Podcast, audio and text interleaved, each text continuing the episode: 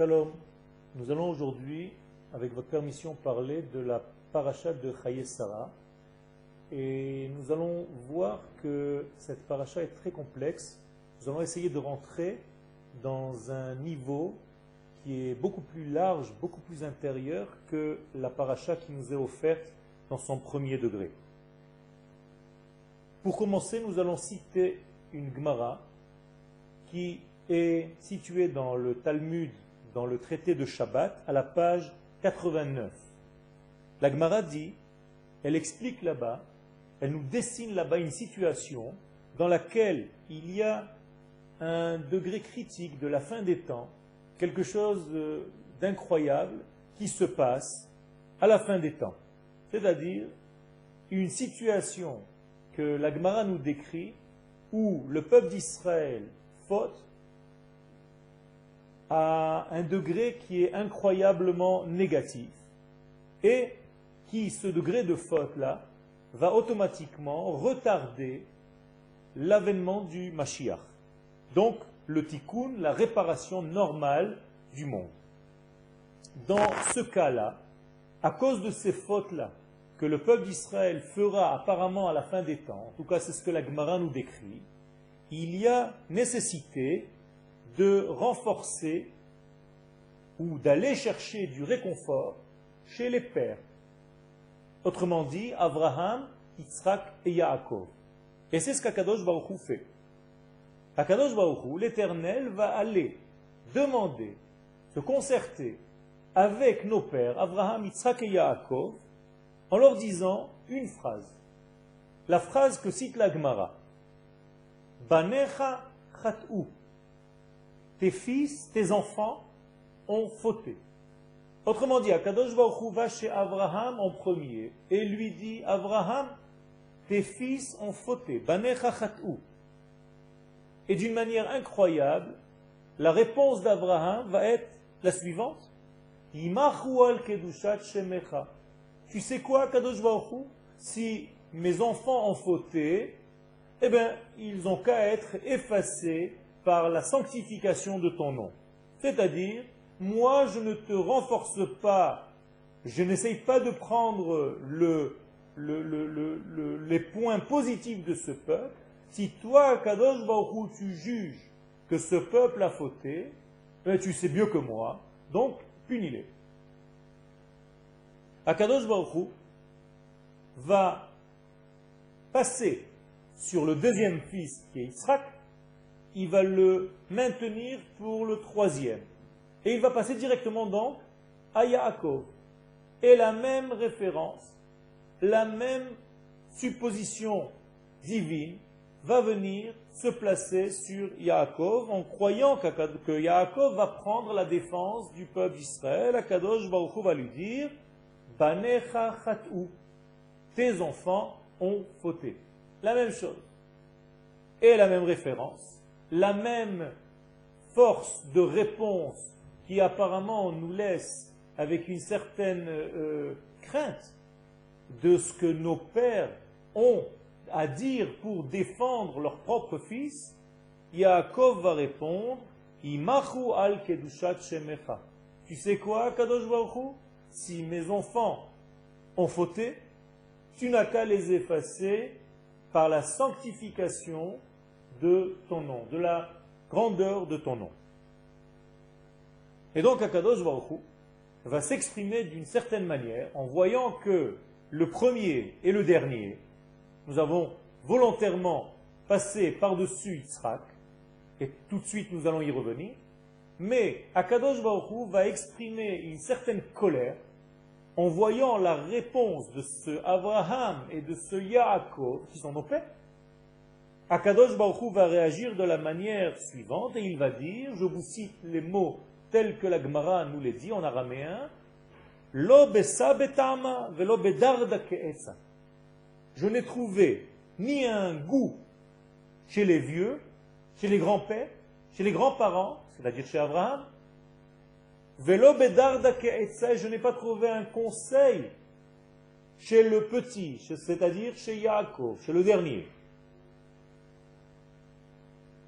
Akadosh Baruch donc reste dans une certaine situation qui nous fait comprendre qu'apparemment Akadosh Baruch est venu avec cette, euh, direction pour pouvoir dire à Abraham, à Israël, à Yaakov, regardez vos enfants ont fauté, faites quelque chose? Et Akadosh Baruch apparemment, d'après le texte de la Gemara, attendait une défense de ses pères concernant leurs enfants. Une prise de position en disant à Kadosh Baruch tout de même, ce sont mes enfants, mais c'est aussi tes enfants à Kadosh Baruch On va s'arranger, ils vont faire tchouva, ils vont faire quelque chose, tout va changer. Non. La réponse qu'Akadosh Baruch trouve en face de lui, de la part de Abraham et de la part de Yaakov, c'est toi, Kadosh Baruch tu sais, c'est toi le maître de l'univers. S'ils ont fauté, ils ont qu'à être punis. Un point à la ligne. Donc je n'ai pas reçu, dit Akadosh de réponse satisfaisante, ni du grand-père Abraham, ni du petit-fils Yaakov. Il n'y a pas de nouveauté. Moi, je suis venu vers vous pour essayer de trouver quelque chose, un point de lumière qui me dit, malgré tout, tu dois les laisser en vie. C'est un peuple qui a la nuque dure, certes, mais qui quand même a de bons points en lui, de bonnes références, et je n'ai rien trouvé parce que vous ne m'avez pas donné de réponse. Il n'y a pas d'éclairage, la situation est assez pessimiste. Sans aucun autre moyen d'avancer, Akadosh Baruch d'après encore cette Gemara, va s'adresser à Israël, le fils du milieu. Et là, nous allons tous être étonnés. C'est-à-dire que Akadosh Baruch va dire à Yitzhak exactement la même chose. Banecha fatou, tes enfants ont fauté. Et là, Akadosh Baruch et par la même nous-mêmes, nous allons tous trouver une réponse qui va apporter de la lumière pour l'entité, pour l'ensemble du peuple d'Israël. Et c'est ce que Yitzhak va répondre à Akadosh Baruch Il va lui dire, Akadosh Baruch D'abord, ce ne sont pas que mes enfants, ce sont aussi les tiens. Pourquoi tu dis qu'Israël ne sont que mes enfants? Ce ne sont pas tes enfants à toi? Tu sais quoi, Kadosh Baruch dit Yitzhak? Nous allons faire un compte assez simple, un calcul assez simple. Et nous allons faire un calcul qui est de l'ordre du temps. Et tu vas voir à Kadosh Baruch que c'est pas tellement grave. Ce n'est pas si grave que ça, la faute d'Israël. Akadosh Baruchou, dis-moi la vérité. Combien dure la vie d'un homme? Combien un homme peut fauter en 24 heures, en une journée de 24 heures? Il y a déjà la moitié du temps qui est pour le sommeil. Il y a une autre partie du temps qui est pour la nourriture. Il y a une autre partie du temps qui est consacré au travail. Il y a une autre partie du temps qui est consacrée à la famille. L'homme ne peut pas fauter 24 heures sur 24. D'après ce que je viens de te faire comme calcul à Kadosh Baruchou, maître de l'univers, il ne reste pas grand-chose à l'homme comme temps pour réaliser ses fautes, pour fauter. Et tu sais quoi, Kadosh Baruchou C'est véritablement tu es leur Dieu. Et moi je suis leur Père. Alors faisons moitié-moitié. Moi, je prends une moitié de leur faute sur moi. Et à Kadosh Baruch il te reste une petite moitié de rien du tout. J'ai enlevé 12 heures de sommeil, j'ai encore enlevé quelques heures de nourriture, j'ai enlevé encore quelques heures de travail. Pour le peu de temps qui reste, dans lequel l'homme ne faute pas pendant tout, tout le temps.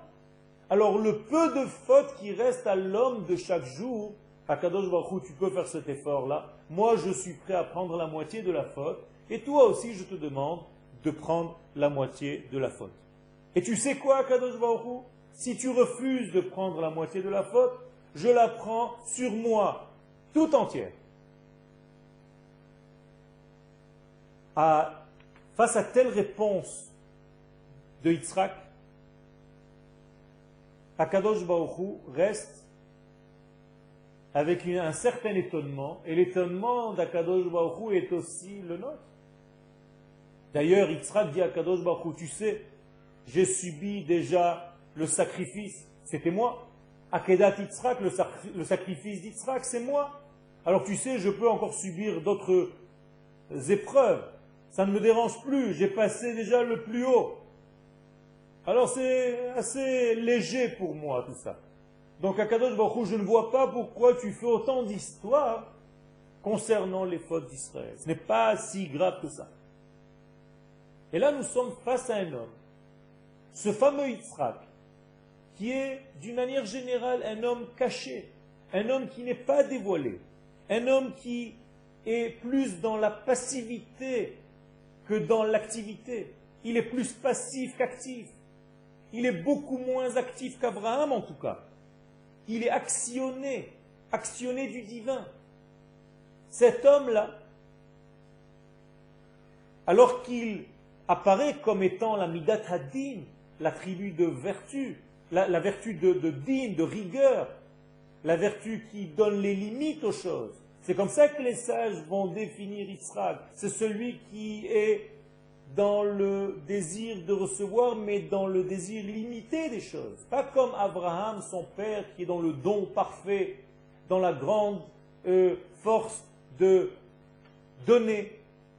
Là, il est dans une situation plutôt de restriction, de petitesse, de mise en mesure, de contraction. Et ce fameux Yitzhak-là, nous voyons que c'est lui, précisément, qui va prendre la défense du peuple d'Israël. Comment on peut comprendre une chose pareille? Rétroactivement, d'ailleurs, on peut comprendre quel était ce fameux din de Yitzhak. Quelle était ce fameux, euh, cette fameuse euh, euh, partie qui s'appelle Midat Hadin, ce degré qui s'appelle Midat Hadin, la vertu de rigueur. À quoi elle correspond chez Yitzhak? On voit tout simplement que lorsque Yitzhak, rétroactivement maintenant, on comprend que Yitzhak c'est un tri. C'est la force du tri, c'est-à-dire de prendre quelque chose qui est de l'ordre de l'entier et de choisir ce qui correspond véritablement à ma vie. C'est-à-dire, j'ai un, tri dans ma vie de ce que représente ma valeur intrinsèque, celle qui me correspond tout à fait à mon âme. Je ne prends pas tout, parce que tout est donné, mais je prends les choses qui correspondent à ma vie. C'est-à-dire, au peuple d'Israël qui va sortir de moi. Et c'est ça l'essentiel. Ce ne sont pas des hommes privés, ni Abraham, ni Israël, ni Jacob. Et là, nous voyons un souci de l'un de ces pères-là, autrement dit Yitzhak, qui a le souci de l'avenir, c'est-à-dire de ce qui va sortir de lui, donc du peuple d'Israël. Et Yitzhak nous dévoile ici l'éternité d'Israël. C'est pour ça que son nom d'ailleurs indique le futur. Yitzhak en hébreu veut dire il rira. Rira bien qui rira le dernier. C'est peut-être de là que vient cette expression. Yitzhak, celui qui rira à la fin des temps. C'est-à-dire que c'est lui qui est placé déjà dans un temps futur qui va nous sortir d'affaires lorsque la situation sera assez compliquée et euh, bouchée. On ne trouvera pas d'issue, on ne trouvera pas de solution, et c'est ce Yitzhak, ce fameux Yitzhak, paradoxalement, qui va venir nous sortir d'affaires. À tel point que la Gemara, dans Sanhedrin, dans le traité de Sanhedrin, à la page 44, va nous dire Israël, afalpi shechata Israël hu. Une règle extraordinaire qui nous dit que le peuple d'Israël, même après sa faute, même lorsqu'il faute, il reste encore et toujours dans sa valeur Israël initiale. Autrement dit, la faute n'atteint jamais la partie intérieure de l'homme d'Israël, mais que la partie superficielle de cet homme-là. Et c'est un optimisme extraordinaire. Ça veut dire qu'aucune faute ne peut venir atteindre le degré d'essence que nous avons. Elle n'atteint cette faute-là que la partie superficielle de l'homme, et donc peut venir un degré qui s'appelle kapara pour enlever, pour nettoyer cette partie négative et nous ramener à notre situation normale, naturelle, notre situation essentielle euh, à partir de l'essence d'Israël qui en fait restait et restera toujours propre à l'intérieur. Et les Chachamim nous disent dans une autre Gemara, dans Kiddushin, à la page 36, Ben kach ou ben kach kruim banim. C'est pour ça qu'Israël, d'une manière ou d'une autre, avant la faute ou après la faute, sont toujours appelés banim, sont toujours les fils, ils ont toujours un lien de père-fils avec Akadosh Baruch avec le Créateur. Conclusion de ce que nous venons de dire.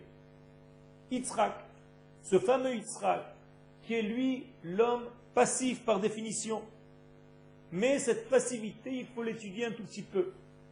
Contrairement à Abraham, qui représente l'homme actif, qui va donner, qui va s'ouvrir, qui va tourner, qui va voyager, nous avons en face, face à lui, en contrepoids, un fils qui s'appelle Yitzhak, qui va sortir de lui d'ailleurs. Là aussi, il y a un grand paradoxe. C'est-à-dire que la force active d'Abraham va donner naissance à une force qui est passive, une force qui subit, qui s'appelle Yitzhak. D'ailleurs, nous allons le voir dans la paracha de Toldot. Et les Toldot Abraham, et les Toldot Slicha Yitzhak ben Abraham, Abraham holid et Yitzhak. Voici les engendrements de Yitzhak, fils d'Abraham. C'est Abraham qui a engendré Yitzhak. Et si nous comprenons ce verset dans son sens un tout petit peu plus profond, ça veut dire que Yitzhak qui représente la rigueur et le fils d'Abraham qui représente la bonté. Ça veut dire que la bonté a engendré la rigueur, Abraham au de Yitzhak. Et il faut comprendre les choses. Abraham, c'est la première graine de l'âme du peuple d'Israël. C'est un homme qui représente le point initial, la création, la formation divine spéciale qui s'appelle Israël. Et donc cette formation divine va passer par un être humain qui s'appelle Abraham. Akadosh Baruch va placer cette graine qui s'appelle l'âme d'Israël, qui va commencer à se développer sur terre par le corps, par la neshama d'un homme tel que Abraham Avinu. Et le prophète Nehemiah, au chapitre 9, verset 7, va nous dire Ata hu Elohim, Hashem Elohim asher bacharta be'Avram. Toi, Kadosh Baruch c'est toi l'Éternel qui as choisi cet homme qui s'appelle Avram. Et là, nous disent les Chachamim et nous font euh, prendre conscience et nous font remarquer que contrairement à Noach, à Noé, qui a été choisi parce qu'il était Ish, Tzadik, Tamim, Ayabedorotav, un homme pur, un homme Tzadik, dans ses générations, Abraham, nous n'avons rien qui précède, qui nous prépare à l'accès au divin, à ce que le divin vienne apparaître à Abraham. Abraham, tout de suite, il est marqué dans le verset Vayomer Hashem el Abraham. Akadosh Baruch vient parler à Abraham. Et pourquoi? Nous ne savons même pas ses qualités. Apparemment, nous ne faisons même pas attention à ses qualités. Nous sommes obligés de conclure, et tous les sages d'Israël concluent de cette manière-là, c'est qu'Abraham n'a pas été choisi par ses actes, mais Abraham a été choisi parce que Akadosh Baruch a choisi de le choisir. Autrement dit, ça ne dépend même pas d'Abraham. Ce n'est pas parce qu'Abraham a cherché à trouver, à augmenter, à manifester son désir de recevoir quelque chose de l'ordre du divin que ce divin est venu à lui. Non, pas du tout. Le divin apparaît à Abraham du haut vers le bas. C'est-à-dire que c'est le divin qui choisit que le premier pas est celui du divin. C'est le divin qui ici est l'initiateur du lien avec la source du peuple d'Israël. Et ceci nous pousse beaucoup plus loin. Ça veut dire que Israël a été choisi par Dieu pas parce que Israël se comporte de telle manière ou d'une autre manière. C'est un choix du divin. C'est une initiation à un contact entre le divin et l'humain lorsque le premier venu, c'est le divin qui vient vers Israël. C'est Akadosh Baruch qui choisit Israël. Un éclairage venu du ciel sans la participation de celui qui va subir, autrement dit Israël. Donc il y a un choix du haut vers le bas, un choix du divin qui vient choisir un homme qui en fait va porter en lui toute la graine du peuple d'Israël qui va sortir de lui. Mais, et c'est là que rentre Abraham en jeu, bien qu'il y ait un choix divin qui ait choisi cet homme Abraham, Abraham ne va pas rester passif de ce choix divin. Certes, ce choix divin a été déjà dans son essence, mais Abraham nous va faire en sorte de faire dévoiler, de commencer à être actif pour activer ce choix divin. C'est-à-dire qu'Abraham Avinu va jouer le rôle de celui qui va développer cette graine qui a été placée à l'intérieur de son essence. Et c'est par cela que nous considérons Abraham comme un homme actif qui va dévoiler la force d'Israël, c'est-à-dire qu'il aura pris cette graine qui a été placée en lui et il va la développer par tous les moyens pour révéler, pour sortir, pour que ce potentiel devienne manifesté. Ça, c'est la force d'Abraham. À tel point que dans le livre de Yoshua, au chapitre 14, on appelle Abraham Avinu Hagadol Sheba'anakim, le grand de tous les géants. C'est-à-dire, c'est un homme qui a fait en sorte de faire grandir, de faire pousser la graine qui a été plantée à l'intérieur de lui. Et c'est ainsi que c'est rappelé aussi dans Masechet Sofrim à la page 21.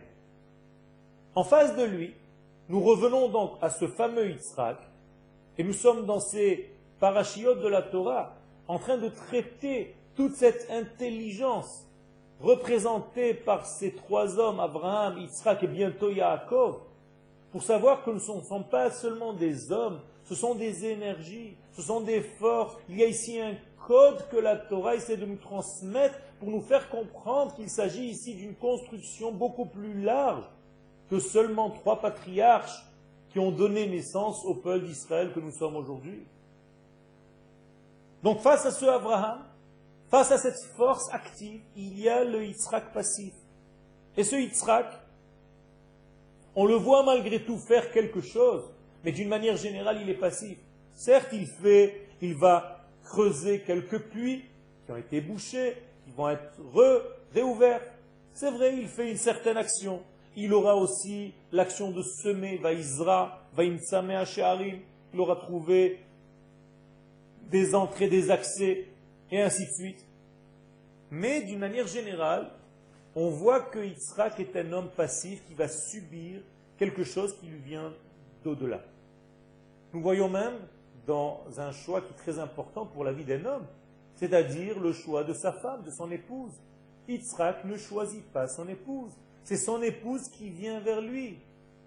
On va tout faire pour lui choisir une, épouse. Abraham et son serviteur Eliezer vont faire tout un travail pour lui choisir une femme. Et lui, ce fameux Yitzhak, n'a rien à dire. Nous rappelons que Yitzhak n'est pas un enfant. Déjà dans le sacrifice d'Yitzhak, Yitzhak a déjà 37 ans. Alors comment se fait-il que, bien plus tard même, après ses 37 ans, puisque Rivka va naître seulement lorsqu'ils reviennent de la Akedat Yitzhak. Abraham entend, on lui dit que la future femme de son fils est née. Mais c'est lui qui fait le travail. Yitzhak est absent dans ce passage-là. Il subit ce choix de son père qui envoie son serviteur pour lui trouver cette femme. La même chose pour les bénédictions. Les bénédictions de Yaakov avec Esav. Nous voyons que Yitzhak subit et les enfants sont en train de se déguiser, l'un va chercher, l'autre se déguise, s'habille avec les vêtements de l'autre, le parfum de l'un, la main de l'autre, et Yitzhak est là, il ne sait pas trop ce qui se passe, apparemment en tout cas, dans le sens premier de la Torah, et Yitzhak c'est celui qui subit là aussi, et en réalité, cette évolution dans la vie d'Yitzhak, c'est, on peut dire, celle qui l'a amené dans la plus grande preuve de l'homme qui subit, dans le sommet de la passivité, c'est-à-dire la Akedat Yitzhak, le sacrifice d'Yitzhak. Le sacrifice d'Yitzhak n'est pas seulement un acte, une histoire biblique, c'est le sommet même de ce que nous venons de développer ici. C'est-à-dire qu'on montre ici un homme qui est tout entier sacrifié, c'est-à-dire qu'on choisit pour lui on l'amène là où on veut, on l'attache, on va même le monter en holocauste, et lui se tait, ne bouge pas, il subit, il accepte. Il a 37 ans. Apparemment, celui qui agit dans ce monde a plus de valeur. C'est ce que nous pensons. D'une manière générale, l'homme qui agit, c'est un homme actif, c'est un homme donc qui sait ce qu'il veut, il avance, il va vers le but qu'il a choisi dans sa vie. Et donc il a une importance beaucoup plus importante que celui qui subit les choses. Seulement il faut comprendre quelle sorte de passivité il s'agit ici. De quelle sorte de passivité? Quelle est la passivité d'Israël? Il y a une passivité d'un homme qui est petit, d'un homme qui est restreint, d'un homme qui est assez étouffé dans son essence, et les hommes qui sont autour de lui, la situation qui est autour de lui, la vie qui est autour de lui, lui fait subir une certaine vie qu'il n'aura même pas choisie. Cet homme est faible, il est petit dans son essence, et donc la vie fait le travail pour lui. Il y a encore plus bas que cela. Il y a un homme qui subit tous ses instincts mauvais. C'est-à-dire que l'homme qui est rempli d'instincts entend, écoute et fait sa vie selon ses instincts de mal, sans pouvoir réagir. Là aussi, il y a une passivité, mais c'est une passivité catastrophique. C'est-à-dire que l'homme devient un esclave de ses pulsions. Là aussi, nous avons une forme de passivité, mais nous sommes loin de la passivité de laquelle nous parlons ici, c'est-à-dire la passivité d'Israël. Bien au contraire. D'ailleurs, celui qui subit ses instincts devient un esclave. Et c'est une des raisons, dit le Rav Tzvi à la Vachalom, que nous prions le matin, Shelo Asani Eved, qui ne m'a pas fait esclave, c'est-à-dire je suis un homme qui est capable de sortir, de choisir ma vie, de ne pas être soumis aux pulsions de mon corps et aux pulsions basses, pulsions de, ce que la vie me donne. Nous sommes ici dans un autre registre totalement. Yitzhak est un homme, certes, qui est passif, mais c'est une passivité qui vient d'un activisme céleste, j'allais dire.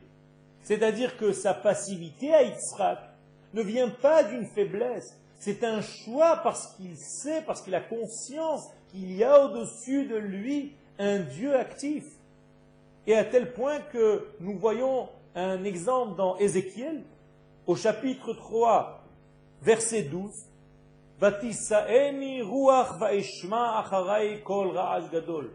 c'est un vent qui me porte et qui me fait entendre un son extraordinaire, un son intérieur.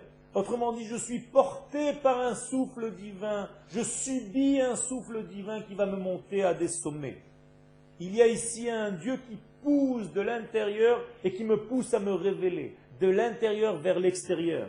C'est-à-dire je suis régi par une volonté divine et je la laisse me traverser. Et là, je joue le rôle de l'homme passif qui en réalité se laisse traverser par un degré divin qui est en moi. Ça, c'est la valeur de Yitzhak. Yitzhak, c'est un homme qui est passif, mais c'est un homme qui est passif parce qu'il est dans une entité tout entière passive, parce qu'il a conscience, il comprend que sa passivité est issue de l'activité du divin. Et cette activité du divin est beaucoup plus grande que ce que l'homme peut imaginer atteindre un jour dans sa vie par sa propre action. C'est-à-dire que Yitzhak est intelligent, il se dit tout ce que je pourrais faire dans ma vie, jamais je pourrais atteindre le même degré, le même niveau que si c'est Akadosh Baruch le divin lui-même, qui fait l'action et que je laisse me traverser. Donc je laisse Dieu agir dans le monde à travers mon prisme qui s'appelle le prisme Yitzhak. Vers cela, nous sommes en train d'arriver pour comprendre la paracha de cette semaine, pour comprendre l'histoire de nos pères. Donc Yitzhak c'est celui qui subit, c'est celui qui est le canal du divin dans ce monde, et apparemment tout est caché, puisque c'est un homme qui n'agit pas, on ne voit pas véritablement son action. Et ce degré-là, ce degré de Yitzhak, c'est celui du degré de la fin des temps. C'est-à-dire qu'à la fin des temps, nous avons une prise de conscience de cet homme-là qui apparemment n'a pas agi durant sa vie. Mais lorsqu'il s'agit de défendre Am Israël, lorsque les événements vont devenir de plus en plus durs, alors cet homme va devenir de plus en plus passif pour laisser Dieu agir dans sa vie. Ça ne veut pas dire que cet homme va dormir, ça veut dire que cet homme va arrêter son activité. Car nous avons montré tout à l'heure qu'Yitzhak continue, fait des choses. C'est-à-dire que nous ne connaissons pas bien Yitzhak. Yitzhak, c'est l'homme qui agit, qui travaille dans ce monde, qui fait ce qu'il faut faire pour défendre, qui va à la guerre lorsqu'il faut aller à la guerre, qui fait son travail lorsqu'il faut ramener de la parnassa, mais qui en même temps que ces actions-là, sait qu'en réalité tout le choix est un choix du divin et qu'il faut tout simplement ne pas gêner le divin lorsque ce divin passe par nous, lorsque ce divin passe par soi. Ça, c'est la passivité d'Israël. nous développerons les prochains sujets dans ce même style de réflexion. À bientôt. Todarabah.